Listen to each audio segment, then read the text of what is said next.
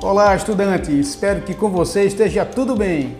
Você estudará nesta quarta e última competência o QFD, Quality Function Deployment, ferramenta importantíssima que consegue traduzir as vontades do cliente e ajuda as empresas a produzir os produtos ou serviços de forma que o cliente espera.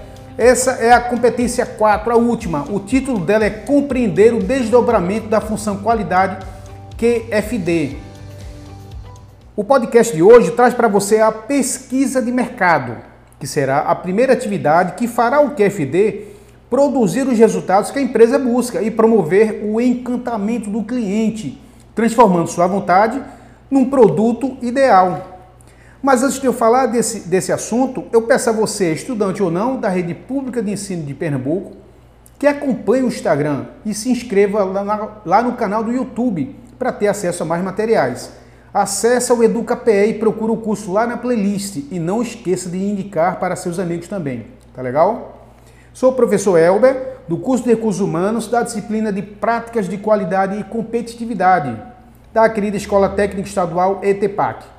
Olha só, além deste podcast, você deverá estar atento para assistir a videoaula, para responder a atividade semanal e a aula atividade para acessar os destaques e ao fórum da semana. Fica ligado, pois são assuntos complementares. Então, não perde nada, ok? E você sabe o que é pesquisa de mercado? Pesquisa de mercado é uma ferramenta que permite o planejamento, a coleta e análise de dados relacionados a uma necessidade, seja empresarial ou não. Segundo o Sebrae, pesquisa de mercado é a coleta de informações junto ao consumidor, concorrente ou fornecedor, para orientar a tomada de decisões ou solucionar problemas. Desta forma, seu objetivo é produzir conhecimento sobre um determinado público, identificar oportunidades e orientar na tomada de decisão. Como eu falei de dados, eles podem ser obtidos de duas formas: dados primários, são aqueles que são obtidos junto ao cliente, e dados secundários, são dados já pesquisados e coletados.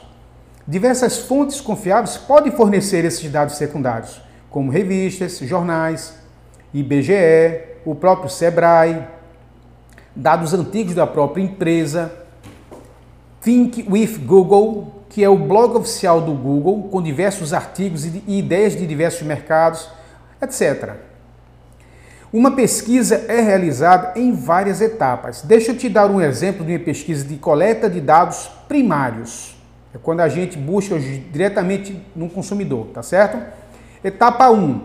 Primeiro vai estabelecer o objetivo da pesquisa. Etapa 2, qual o seu público-alvo será entrevistado? Qual é o seu cliente que você busca? Etapa 3, definir a amostra da pesquisa. O que é amostra? É uma parcela de um público, já que seria caríssimo você realizar a pesquisa junto a todo o seu público-alvo. Só para ilustrar, um exemplo de uma pesquisa que utiliza a população completa e não a amostra é o censo, que a cada 10 anos o governo precisa atualizar os dados da população brasileira, independentemente do custo de sua realização. Que não é o caso aqui, tá certo? Etapa 4, elaboração do questionário.